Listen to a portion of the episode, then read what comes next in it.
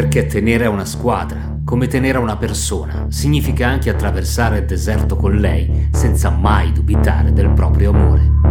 Comunque Milan.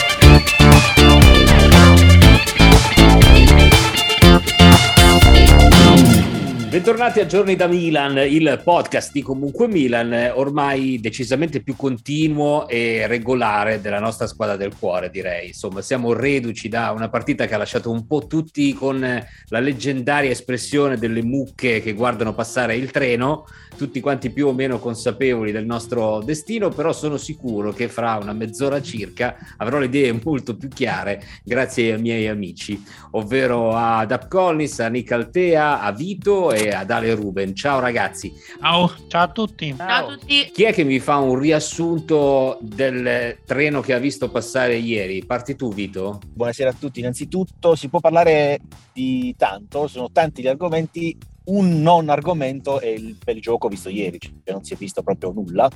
Una partita davvero che sembrava una partita di terza categoria a tratti. Eh, devo dire che ovviamente il Milan ha dimostrato di essere più forte della Juve, almeno per quanto riguarda eh, la barra tiri in porta, tiri, occasioni da gol, eccetera. Eh, ma ahimè, devo dire che la partita è stata indirizzata verso il binario che voleva la Juve, cioè arrivare allo 0-0 al settantesimo metterci paura perché la Juve sappiamo che è abituata a vincere molte partite con un solo gol di scarto, quindi alla fine il punto serve forse più a loro che a noi. Eh, sento parlare da almeno tre settimane di addio allo scudetto, cioè l'abbiamo salutato per, per tre settimane consecutive questo scudetto, quindi i saluti si fanno solo una volta. Se continuiamo a dire addio ai sogni scudetto vuol dire che evidentemente in fondo in fondo ci crediamo. Uh, bisogna crederci sempre, almeno, che, almeno fino a quando la matematica non ci condannerà.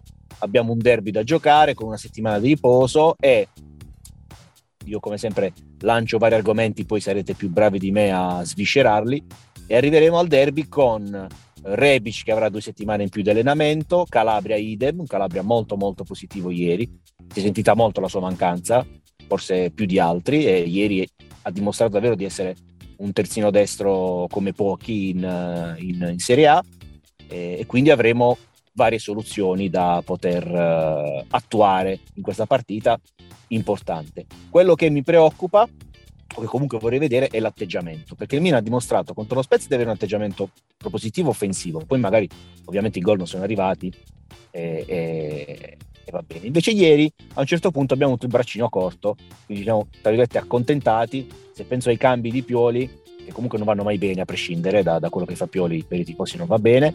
Eh, contro lo Spezia toglie il trequartista e gioca con, praticamente con quattro attaccanti non è andato bene Ieri invece il trequartista l'ha lasciato, perché poi non è un trequartista, è Krunic a fare movimento lì. E credo, a mio avviso, alla fine dei conti sia stata una scelta giusta perché il centrocampo della Juve era molto ben posizionato ieri. Bentancur credo abbia giocato la partita più bella da quando era la Juve. E, e, e i tifosi della Juve sanno quanto Bentancur sia un, uh, uno scarsone in fin dei conti.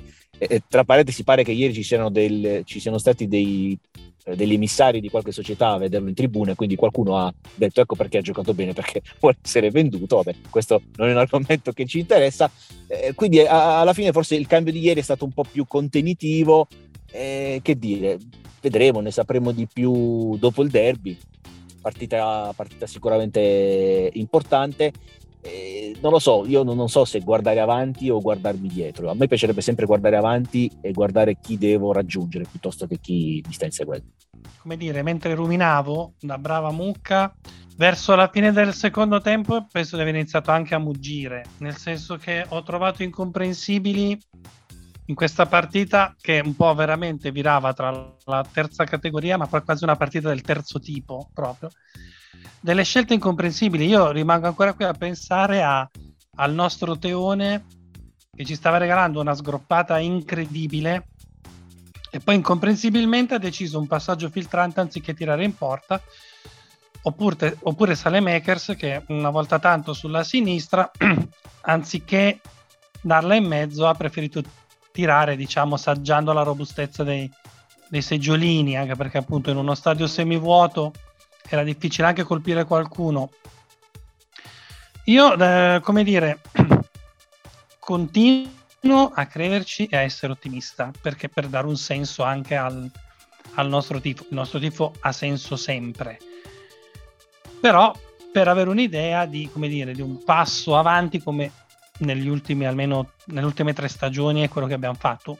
Un, graduale progresso. È chiaro che l'altra sponda di Milano, di cui dimentico spesso il nome, ha delle, dire, delle coincidenze, delle circostanze che sono quasi raggelanti. Cioè, mi ricordo due turni fa, quello del funesto Milan Spezia, in cui il loro tabellino era privo di squalificati, diffidati e infortunati. Ora, non perché uno vuole augurare delle disgrazie, per me possono scoppiare di salute, per citare Nick, possono scoppiare di salute.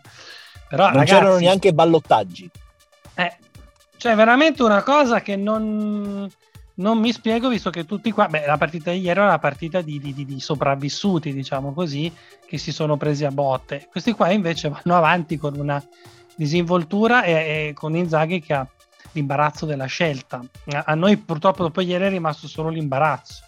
Io mi riaggancio a una delle cose che ha detto Vito sul finale, perché è la domanda che mi faccio, cioè io non me la sento di accusare la squadra, diciamo, perché l'ho ribadito più volte, eh, alla fine questi siamo, siamo sempre contati, quelli su cui puoi fare affidamento sono sempre gli stessi e quindi ci sta che uno possa avere un calo. Quello che non capisco e quello che credo che faccia ancora eh, tutta la differenza del mondo con eh, chi sta davanti a noi, visto che abbiamo deciso di non nominarli mai e trovo che sia molto giusto, è la continuità. Cioè, secondo voi il fatto di non avere la capacità di tenere un certo livello di gioco, di intensità, per due, tre, quattro partite di fila, perché è una cosa che non ci è capitata mai praticamente quest'anno. È una cosa che si allena, è una cosa che ci manca per, per un motivo particolare, cioè è da ricercare veramente nella, nella, rosa troppo corta, cioè nel fatto che questi giocatori poi alla fine si ritrovano sempre con un compagno diverso di fianco e quindi magari non riesci a dare continuità per quello, cioè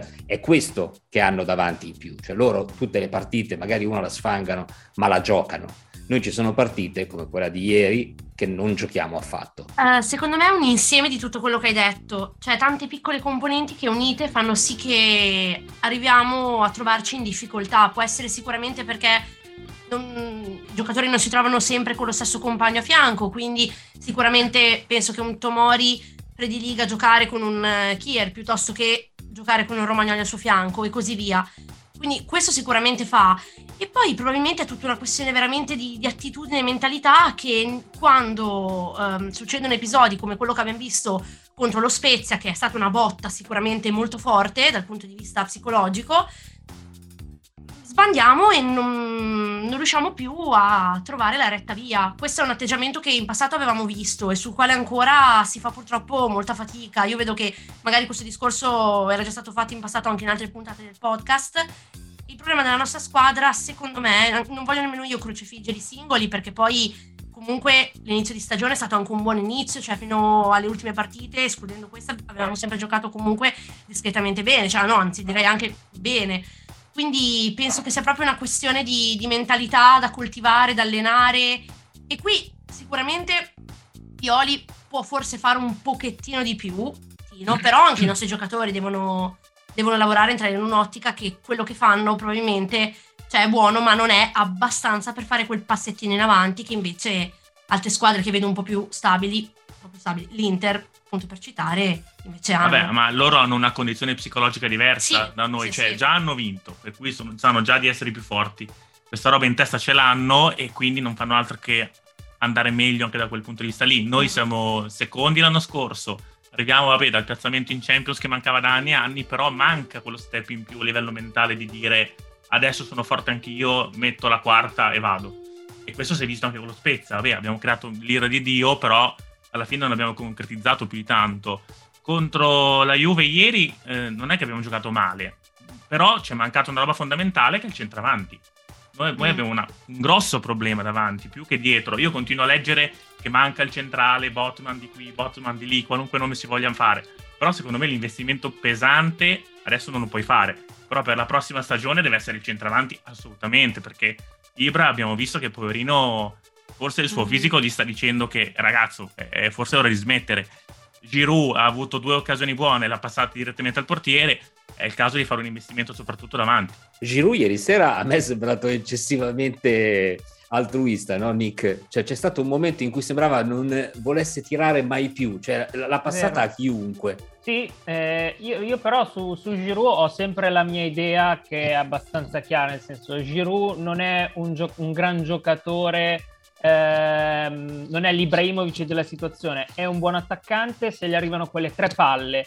Se noi avessimo fatto quattro cross decenti, io ci scommetto tutto quel poco che ho che una palla sarebbe entrata.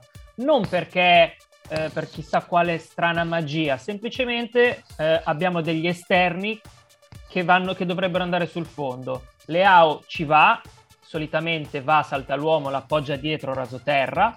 Dall'altra parte Messias non era assolutamente in forma, Salemekers ha fatto un cross e quello infatti gli è arrivato sulla testa, però ne ha fatto uno. Cioè io da Salemekers, da giocatori così, in un ruolo così fondamentale, perché que- que- quei due lì che sono larghi, poi sono tutta la parte della manovra per arrivare a quel fatidico, fatidico gol e se già il trequartista mh, non è proprio in giornata, come possiamo aver ben visto con, con Brian Diaz, eh, ci manca proprio tutto quel, quel giro palla, quei passaggi per arrivare davanti o arrivare dal, dal, cross sul fondo o arrivarci rasoterra. Cioè non arrivano mai delle palle pulite, un bel cross sul fondo e uno che arriva e ci tira una craniata e butta dentro Chesney e, e, e tutta la famiglia sua. No, non, non, succede. Perché non succede? Perché nessuno sa andare sul fondo. Perché Salemakers prende palla, si accentra e inizia a perdere palla perché pensa di essere Giardinetti. Messias non era nella sua giornata migliore, l'abbiamo visto, quindi dopo 45 minuti via. Eh, quello è un problema, quello è un problema, non possiamo sperare sempre che Leo arrivi sul fondo, ne salti tre e la, de- la butta dentro. Non succede, cioè fare, fare un'azione per arrivare al gol è, è, un insieme di passaggi che noi non siamo più capaci a fare. Io vorrei tornare eh, sul discorso della mentalità che aveva, secondo me, sviscerato bene Ruben, eh, dicendo che effettivamente il vantaggio che puoi trarre dall'aver già vinto e dal sentirti forte è molto importante, no? Eh, però, Vito, cioè, secondo te, cioè, prima o poi uno ci deve arrivare a quel livello lì, intendo a quel livello di mentalità. È una cosa veramente che va di pari passo con i campioni, cioè se sei campione quella cosa lì ce l'hai già dentro. Eh, fuori onda parlavamo di uno come Vlaovic, no? che gioca in una squadra piccola ma sa già eh, con la testa di essere da un'altra parte, vorrebbe già essere da un'altra parte i giocatori nostri forse non hanno ancora quel livello d'ambizione lì, non si sentono ancora a quel livello lì? Io vorrei tanto avere la risposta a questa domanda. Purtroppo mm, cioè, non ce l'ho, non me lo spiego come una squadra possa viaggiare. Cioè, il Milan ha fatto credo 11 vittorie, 10 vittorie nelle prime 11 o comunque 31 punti su 33, una cosa del genere. Eh, e quindi vedevi giocare il Milan e sapevi che prima o poi avrebbe segnato, avrebbe vinto, l'avrebbe risolta. Ora queste convinzioni vengono meno, io non so se poi i giocatori stessi se ne rendono conto. È chiaro che quando arrivi ad un certo punto della stagione in cui, diciamocelo francamente, senza piangerci addosso, a Milan mancano i due centrali titolari di difesa, cioè è, è un aspetto pesante, cioè in una squadra che sia proprio l'ossatura, come quando abbiamo giocato con Tatarusano in porta, cioè sapevi già che partivi con handicap, anche se Tatarusano li vogliamo bene, il nostro Picky Blinder è che resti al Milan quanto tempo, quanto tempo è necessario. però partivi no, con, questo, con questo handicap. La stessa cosa vale per i centrali. In questo momento credo che Calulu stesso, per esempio, che è osannato, deve giocare di più, eh, sta dimostrando di essere ancora acerbo. E questa insicurezza credo che poi venga automaticamente trasmessa alla squadra che dice aspettiamo un attimo, non prendiamole prima, perché forse è meglio non prenderle. E si crea forse un circolo negativo, non lo so. Eh, lo quello, so. Forse... quello che ha dato fastidio a me vedere ieri è stato proprio questo, cioè nel senso ho avuto proprio la sensazione che nonostante si vedesse palesemente che al momento siamo una squadra più forte di loro, però abbiamo avuto il braccino, come diceva qualcuno di voi, cioè primo non prenderle e non era la partita da primo non prendere, era la partita da fargli male, perché sono anni che eh, siamo qui ad aspettare una serata come quella di ieri in cui finalmente puoi prendere la Juve, darle due sberle e rimandarla a Torino, no? Era improponibile, lo sappiamo benissimo, insomma andavamo là o venivano qua e facevano quasi sempre quello che, che gli pareva, poi ci sono stati episodi meravigliosi come quel 4 a 2 che ancora oggi nessuno sa come sia venuto fuori, però c'era una differenza abissale che non c'è più, fortunatamente non c'è più. E in quel momento lì secondo me è proprio mancato quel, quel discorso, cioè il fatto di riuscire veramente ad imporsi da un punto di vista di personalità, perché ripeto anche loro con eh, la squadra che hanno messo in campo, specialmente alla fine con l'ingresso di Ken, insomma, mi sembravano veramente un po' scappati di casa ed erano da punire. Assolutamente, sono d'accordo e penso anche che questo pareggio con la vittoria della, contro lo Spezia sarebbe stato tutt'altro un pareggio nettamente diverso e credo ancora ci siano dei, dei residui della sconfitta brutta che abbiamo subito contro lo Spezia. Ci sia proprio, ho visto anche Pioli leggermente più spento, quasi rassegnato. E quindi credo forse che, uh, faccio un esempio, forse anche Ibra stesso non riesce più a dare quel, quell'apporto non in campo, fuori. E quindi mh, bisogna, bisogna sperare che quest'anno finisca meglio dell'anno scorso e, e poi credo insomma sedersi attorno a un tavolo e, e, e capire cosa vogliamo essere da grandi. Chiaro che io sono sempre quello positivo, ottimista, che vede dove eravamo tre anni fa, vede la classifica di oggi e, e dicono dove sono? Siamo in un, in un, universo parallelo. Però è chiaro che il tifoso poi alla fine vuole il trofeo, la coppetta, e quindi bisogna puntare, puntare a quello. Cioè anche adesso no, Pioli prepara una partita la settimana, in teoria dovrebbe essere più avvantaggiato. Vedremo forse quando arriveranno le coppe, però intanto devi, devi cercare di vincere tutte le partite credo che non sia un fatto di non accontentarsi, credo che sia eh, strettamente anche legato al fatto che abbia smesso di vincere la Juve e abbiano iniziato a vincere quelli lì e quindi lo soffriamo in maniera molto maggiore perché è brutto da dire, ma al filotto della Juve ci eravamo quasi abituati cioè lo davamo per scontato, sapevamo che non c'era competizione in Italia, tutti quanti giocavano per i posti Champions e sapevi che sarebbe andata a finire così con la Juve di Cristiano Ronaldo. Da, da, questo momento in poi brucia, mm, diciamo, mi soffermo spesso a, pensare a questo, cioè al fatto che uno dei Milan più belli della storia, quello di Ancelotti, abbia vinto veramente in Italia pochissimo, no? E avrei scommesso qualche anno fa che ci saremmo arrivati prima noi alla seconda stella, no Lucio? Sì, ma allora, ma sai, una cosa, una considerazione molto simile a quella di Vito, eh, la cartina di tornasole è proprio che Ibra non è più guascone come prima e sembra che in realtà proprio questa squadra abbia perso l'allegria. Cioè, nel senso, il gioco di, di Pioli è un gioco sicuramente molto dispendioso, fatto di geometrie ma anche di tanta corsa però quell'attitudine anche un po' da, da classe in gita, fuori porta, che dava questa ventata di entusiasmo e quando serviva anche di aggressività, di spirito di gruppo. Mi viene da pensare alla, alla, alla Cherelli in Coppa Italia tra Ibra e Lukaku, dove tutti i compagni di squadra avevano subito fatto quadrato attorno a Ibra. Ecco, questa cosa si è, si è spenta e, e, e si è spento anche un po' quella quel, sembra quella fame proprio a cercare il tricolore perché io mh, sia sul discorso di Ancelotti ma a me viene da pensare sì, per esempio anche a Sacchi cioè un po' i Milan solitamente più belli esteticamente sono quelli che hanno fatto di più in Europa, dove contava diciamo spesso più la partita secca che il eh, come dire, fare fieno in cascina. Invece i Milan più pragmatici, viene da pensare a quello di Capello, per esempio, dove lo scudetto era quasi un'abitudine. Cioè, io mi ricordo che quasi, non dico che dessi per scontato, ma insomma, lo davo come, come un momento abbastanza usuale e facile, mentre invece poi in Europa eh, è stato un Milan che ha vinto molto e ha perso anche molto incomprensibilmente per i valori che aveva. Questo Milan qui, diciamo che è un Milan che aveva voglia di crescere insieme al suo allenatore, perché fondamentalmente è la prima volta di Pioli a provare a osare di più su dei palcoscenici diversi da quelli della metà classifica.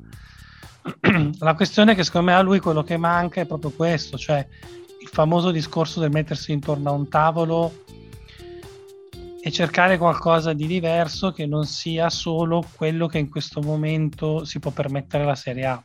Cioè la questione che purtroppo noi stiamo pagando il fatto che siamo proprio nel momento storico in cui la Serie A è la Serie B tendente alla C d'Europa. È una cosa che per chi era abituato a, quando c'erano ancora tre coppe europee, al fatto che una squadra italiana quantomeno sarebbe arrivata in finale e molto probabilmente avrebbe vinto la coppa, dove noi siamo stati proprio dei cannibali, dove noi facciamo quello che stanno facendo adesso le squadre inglesi, cioè spendavamo più soldi degli altri, perché poi alla fine anche questo, cioè non è che loro sono i cattivoni, semplicemente i nuovi cattivi sono gli altri, non siamo Ma più sono noi. quelli con i campioni. I nuovi Eh, cattivi sono esatto. quelli con i campioni, per Eh. Paris Saint Germain, Manchester City, eccetera. perché li comprano, è vero, li vanno a cercare. Noi abbiamo eh, dei bravissimi talent scout, ma ovviamente eh, dovreste avere la, la, la, la, la bacchetta del rabdomante, trovarne 11 all'altezza di, di quelli più bravi che abbiamo e che all'anagrafe non siano tendenti, diciamo, al, al pensionamento. Ecco. E per, per ora gli unici che hanno trovato tristemente la quadratura del cerchio sono quelli che sono davanti a noi. Mi collego ad app, questo Milan qui a me piacerebbe tanto che fosse come il Milan di Zaccheroni, quello scudetto lì, dove il Milan non era assolutamente favorito, era, anzi c'erano squadre nettamente più forti del Milan, eh, come la, non dico l'Inter, la Juve, ma anche Parma, La Fiorentina, Lazio stesso. la Lazio stessa che, ha fatto un, fece un, che poi vinse l'anno dopo, però quel Milan lì perse 4-0 contro il Parma, pareggiava tante partite, 2-2, un sacco di pareggi, eh, però ci fu un certo punto della stagione in cui io ricordo, lo ricordo perfettamente, ce l'ho qui, l'intervista post partita a Zaccheroni. Zaccheroni disse, nel momento in cui questa squadra si renderà conto del potenziale che ha, sarà la mina vagante per la testa del campionato. Il Milan quell'anno vinse lo scudetto. Quindi forse rispondendo alla domanda che ci stiamo ponendo, forse questa convinzione deve partire proprio dall'allenatore. Perché è chiaro, lui non, Pioli non vuole sbilanciarsi, perché già stiamo, veniamo criticati come quelli che per un anno abbiamo vinto il campionato d'inverno e poi non abbiamo vinto lo scudetto e sembra che per dieci anni abbiamo perso questo, questo scudetto. Però mi piacerebbe vedere negli occhi dell'allenatore un po' più di convinzione e dire e- cioè, è che quella che aveva Pioli, cioè lui dice noi siamo squadra forte. Io quando dico che siamo forti, siamo forti. Questa cosa qui non deve mai mancare. Nelle ultime tre partite forse Pioli si è espresso in maniera diversa. Va bene, ok, ci sta anche a- per colpa degli episodi, eccetera. Però questa squadra deve rendersi conto di essere forte. E io penso, lo dico non solo da tifoso, ma lo dico veramente con tutto il mio cuore, che l'11 nostro base se la gioca con tutti, a cominciare dall'Inter. Verissimo. E a proposito di quell'ultima cosa lì, io vorrei andare da Ruben perché è lui il titolare della settimana dell'odio. Diciamo che manca ancora un po' di più di una settimana, però vorrei che mettessi dei paletti tu, Ruben, perché le regole della settimana dell'odio le conosci tu. No, le regole sono semplicissime. In realtà vale tutto l'anno, però in questa settimana deve esserci proprio concentrazione massima nel non lasciare niente al caso e quindi tenere in- bene in mente che quelli là davanti a noi sono proprio, guarda, non mi far dire robe perché poi dopo questa roba qui, meglio dove si mette troppi beep, però dobbiamo veramente cer- cercare di- a tutti i costi di fare la partita della vita. Tanto ormai non abbiamo più niente da perdere. Per cui io la vedo così, nel senso, secondo me dobbiamo veramente a- alla morte e quello che succede succede. Eh, ancora più del solito. Di, di base è così, però questa volta ancora di più. Di prima. Speriamo che insomma, riusciamo a tirare fuori energie nascoste, chi lo sa. Ho visto oggi che eh, ci stanno anche rizzollando il campo, Nick, quindi forse si gioca a calcio. Io pensavo facessero anche un Roland Garros improvvisato così a San Siro. Tanto ormai abbiamo giocato 120 partite in 15 giorni, penso che una in più, una in meno non, non sia un problema. Poi tanto questo problema sarebbe sorto anche col bellissimo stadio ultra, ultra moderno, tanto continua a far giocare le partite una dietro l'altra in 20-26 ore, quindi eh, i problemi poi non li risolvi. E cosa pensiamo? Pensiamo che sarà una partita dove vedremo che Milan siamo, cioè mh, già con la Juve volevo capire che, che Milan saremmo stati e ho visto che ci siamo fatti trascinare nella palude dell'immobilismo calcistico di Allegri e ci siamo fatti proprio tirare, tirare per le braccia e abbiamo detto ma sì va, veniamo con voi a fare, a fare come Atreyu, come Atreyu col cavallo. Esatto, esatto, esatto. E poi c'è, c'è solo, dipende solo da noi, cioè eh, dall'altra parte ovviamente abbiamo una squadra che sta nettamente meglio di noi, tutto gira a loro favore, eh, fanno gol, riescono a vincere le partite sporche, peraltro, cosa che sembrava impossibile. Eh, pensavamo che col Venezia bisognasse vincere 5-0, invece si può vincere 1-1 fino al novantesimo e far gol al novantesimo del 2-1, quindi vedremo, è un derby, il derby, dite quello che dite, sono poi partite a parte, eh, differentemente dalle posizioni in gioco e in classifica. Va bene ragazzi, allora noi ci ritroviamo dopo il derby, sempre e comunque. Forza Milan, grazie a tutti. Ciao a tutti ragazzi. Ciao. Ciao, ciao, ciao, ciao. Perché tenere a una squadra, come tenere a una persona, significa anche attraversare il deserto con lei senza mai dubitare del proprio amore. Comunque Milan.